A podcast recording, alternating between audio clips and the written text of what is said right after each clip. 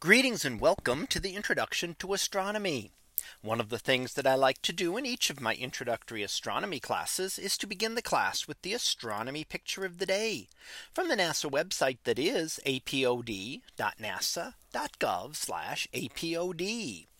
And today's picture for November 10th of 2023. Well, it is titled UHZ1 distant galaxy and black hole. So what do we see here?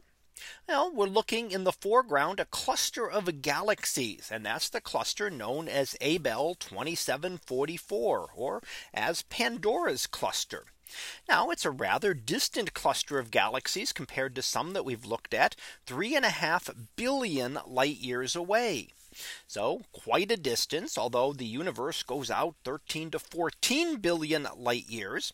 Still, that is a very large chunk of that distance. So it's a very distant cluster.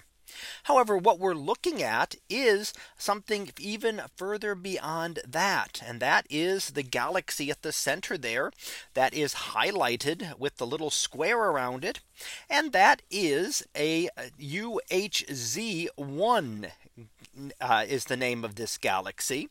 And it is at an extremely great distance. And in fact, a distance of 13.2 billion light years.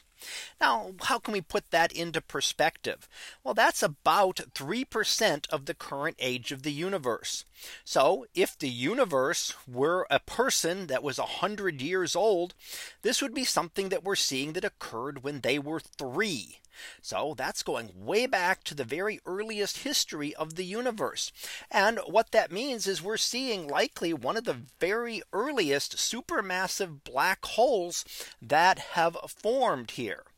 So we see in the insets, we look at the X-ray image from Chandra on the left hand side and the visible and infrared image from the James Webb Space Telescope on the right hand side, really showing in detail where that object is looking back there at the very earliest history of the universe. Now, how can we see something this faint and why does it look as bright as these other galaxies? Well, it what it is is when the light is passing through the gravitational field of the cluster, the cluster acts like a giant lens and gravity will bend the light and magnify images. So that allows us to see things that would otherwise be invisible because they would be far too faint to be seen. If this galaxy were all by itself nowhere near this cluster, then we would not be able to see it. But the fact that the light is traveling through the cluster and the gravitational field therefore acts as a lens and magnifies that brightness, it gives us the opportunity to really see this uh, distant, very distant galaxy. Now, how can we tell there's a black hole here? Well, the key is the emission of X rays. X rays take a lot of energy to create. And black holes are very good at creating X rays when they accrete matter into them. So that's why the image on the left in that purple from Chandra looks very, very bright. It's giving off a lot of x rays. And you can see that you can barely see the galaxy in the James Webb Space Telescope inset next to it. In fact, it is circled there so you can see the very faint galaxy going back to the very early history of our universe. So that was our picture of the day for November 10th of 2023.